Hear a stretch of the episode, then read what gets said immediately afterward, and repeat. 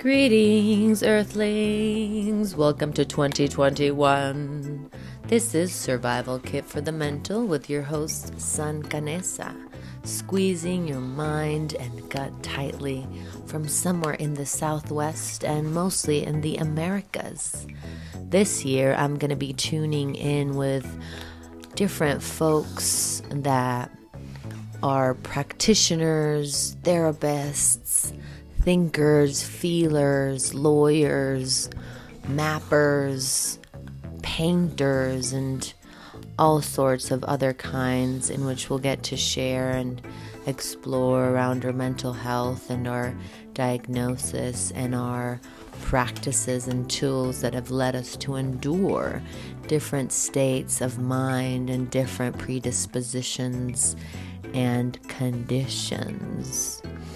So I hope this finds somewhat of a fruitful turn and coin for you and that the tools that we discover together in this podcast come to serve you in your own path. So, as always, may you have the courage to change and play and doubt everything. I am a someone of a bipolar, queer, neurodiverse advocate, peer wellness specialist in pursuit of variance in dialogue and forms of communicating and discussing our mentals and what sometimes can keep us up at night. So, be there as it may, thank you for tuning in and joining us today. Happy Sunday.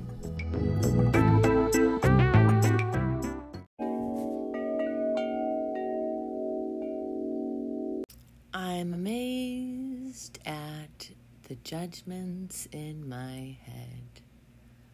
I'm amazed at how, when digesting an experience, so many labels of good, bad, excited, anxious, worthy, unworthy are birthed into my psyche to interpret what's happening and what is happening. I'm greeting you from the tropics, which indeed feels oh so nice. Currently at sea level after being for almost for a whole year at over 5,000 feet of altitude, which both have different lessons and whispers for us to understand about ourselves and our environment. As I am taking some time to cocoon and to build a little bit of resilience again, the winter being a time of a lot of caving and bear linking and lethargic kind of mind fog, birthing into a kind of fresher and more agile daily participation with life and enjoyment of little chores. I, for one can say that I do like the repetition of my morning rituals. It's why in my art practice I tend to do the same thing over and over again, and miraculously, there's always a very different result or imprint in the emotional language that visually represents itself in front of me. And I connect that as a metaphor to life. Sometimes we're th- doing the same thing, but something is shifting. Our bodies are constantly shifting, our neurology is constantly shifting. And as someone in the spectrum, I have to say that repetition and habit allows me great expansion and I can understand how, to some people, it can lead to stagnation. And I guess it depends on the amount of time that you spend doing one thing, but to give you an example, going back to morning meditation 10 minutes a day has been so helpful to my mental state, to my being in the present, to my understanding that I am exactly where I need to be and to treat the moments of the day which are uncomfortable to me with a great sense of compassion. I was writing this morning, and something that really kind of popped up for me was the awareness of how, let's say, you know, I, I don't know if you knew, but I feel like I'm an anxious person. And I witness how my anxiety is always driven and kind of fed by this focus on what I cannot control, on this focus on all the aspects in my life that are lacking.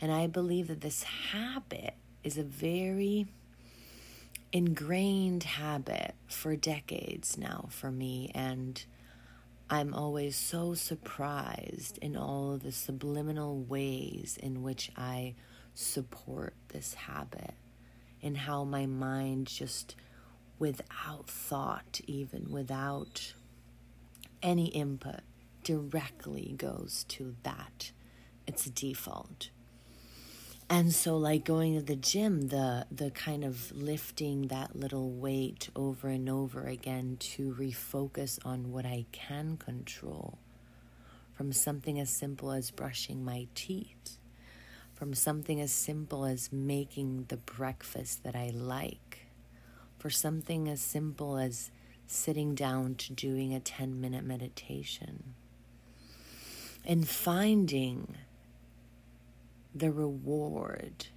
in that rejoicing.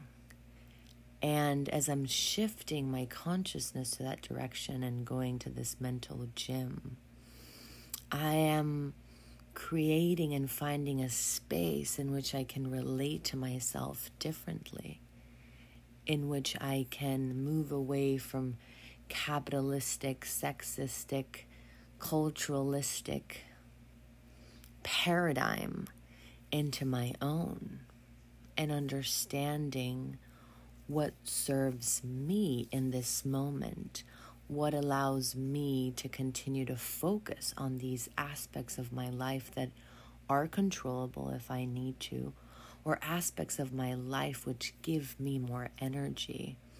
Because energy is life. And so much energy can be spent in the worry, in the uncertainty, in the I don't feel good, in the when will I get better, in the when will this pass? And truly practicing for any moment that arises in the future, for any circumstance, focusing in the certainty and focusing in the joy and focusing on the resting. And, you know, you can get really creative with this. And also being really compassionate and humble when you cannot.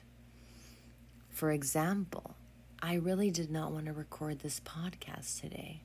And I wonder if it's because I'm getting out of, you know, I'm like losing the habit. I wonder if it's because sharing my story is a little bit more, I'm finding resistance within that. Or if you know there's that self-doubt of what do you think you're doing or what are you going to say? And then you know witnessing that the reason why I did it was because I wanted to feel worthy and keep to my compromises. And that leads me to this moment and so I went through this whole thing before hitting record where I was like trying to lay on a hammock but I couldn't I was anxious. I was like, oh my God, I have to do this. I have to do this until I do it. I will lay in a hammock.